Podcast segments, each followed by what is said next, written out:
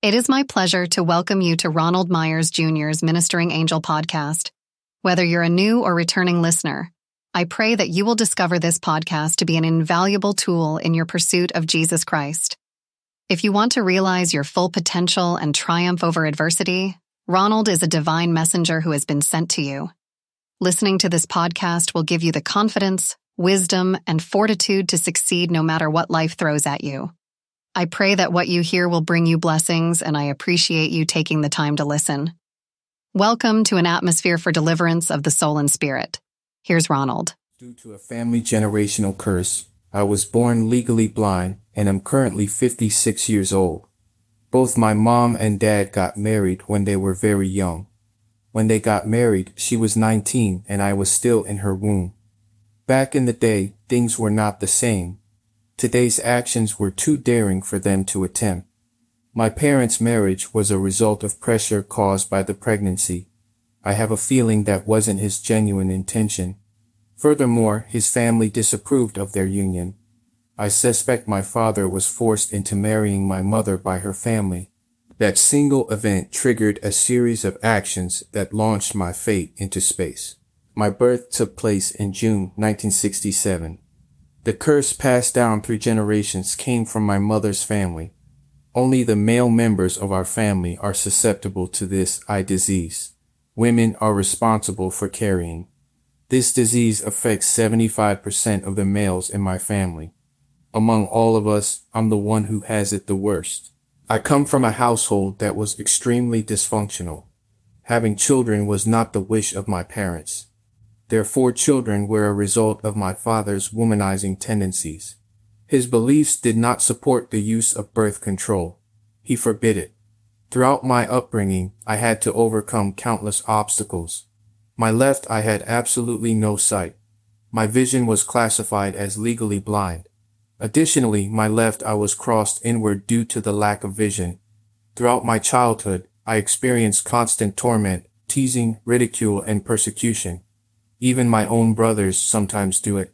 Due to my father's nature, fear was a constant presence in our lives.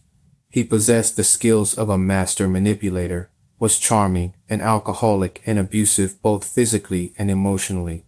Like I mentioned, he had a reputation as a womanizer, but appeared respectable to others.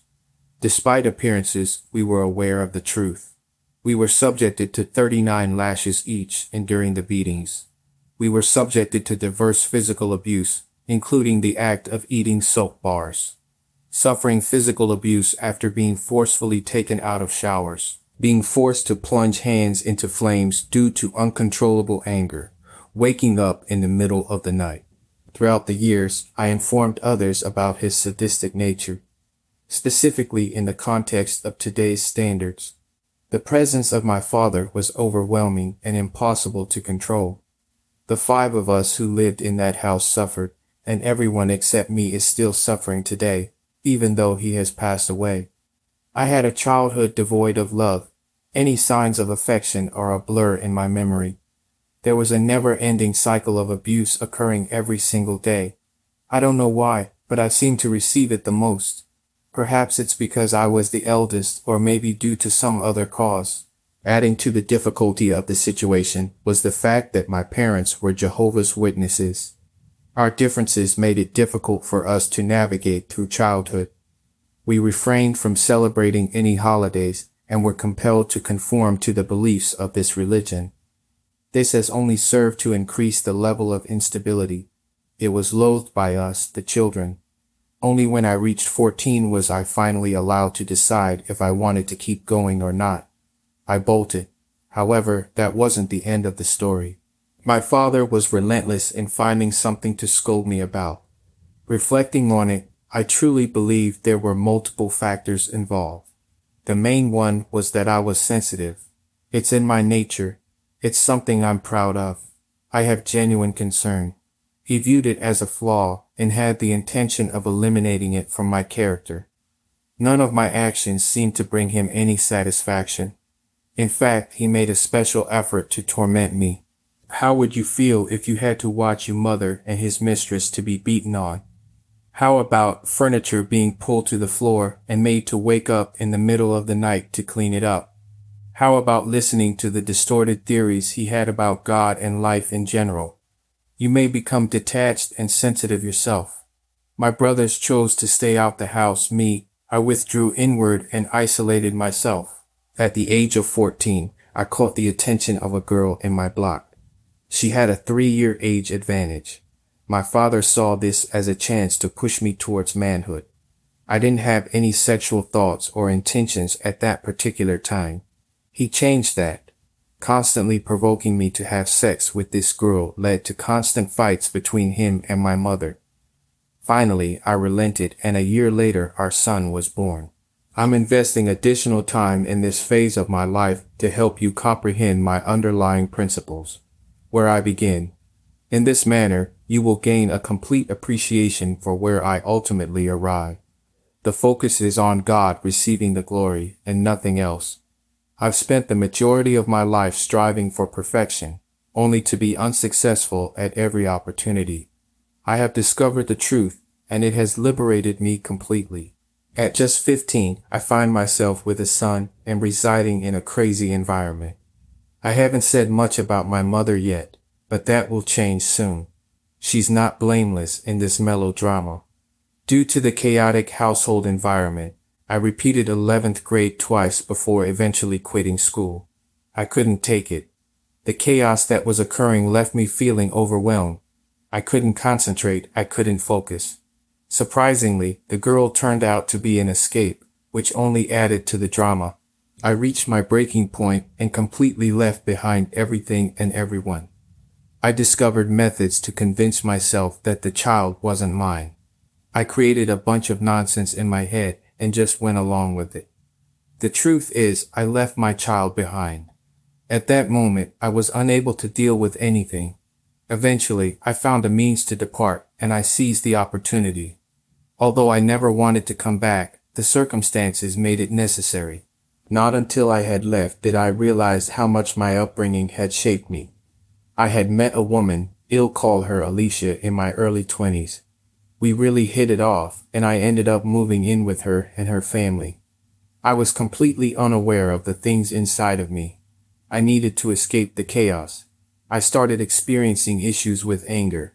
I already was insecure and had low self-esteem issues because of my eyes, but there were other things going on. Without realizing it, I was seeking validation and love due to a lack of it during my upbringing. I tried to regain something that was never truly mine. I engaged in abusive behavior towards Alicia. Most of the time, I was a genuinely good person, the problem I had was that I hadn't resolved the issues from my upbringing. I was completely unaware of these matters. All I desired was to be loved. If I didn't feel heard, my emotions would heighten and anger would simmer within me until I reached a breaking point. During those moments of frustration, I would lash out physically or verbally, expressing myself in ways I regretted. The outcome is that we become pregnant. This time it's a girl. I put in all my effort to make this work, but circumstances beyond my control hindered me. I end up walking out on this relationship and later leave another child behind. Yes, abandoning her also. However, in this situation, I was slightly older, and I must confess, I should have made more effort to be a part of her life. During that time, I was unaware of the system and in a state of weakness had made the walking away easier for me was that I had met a Marcy at my job at the time. I hired her for seasonal work when I was a manager at a surplus store. She had the intention of sleeping with me. Despite resisting it for months, the failure of my relationship with my daughter's mother led me to do something completely out of character. We slept together, even though I had ended my physical relationship with my daughter's mother, it was still a negative outcome for all parties. Ultimately, I decided to leave, and let me tell you, I faced the repercussions. Losing my daughter was difficult enough, but having to live with two girls who constantly reminded me of her made it even harder. When I left, my daughter was just two years old. I now reside with two girls aged two and five I have deeply regretted what I did with my children. Over the course of several years, I have been trying to reconnect. We have, but I'm not satisfied with it. The hurt and lack of motivation to know me better are evident in them. I appreciate you hearing what I have to say. I am certain that you will discover this knowledge useful in handling your current circumstance. Lord, let their eyes see, as it is declared in 2 Kings 6:17.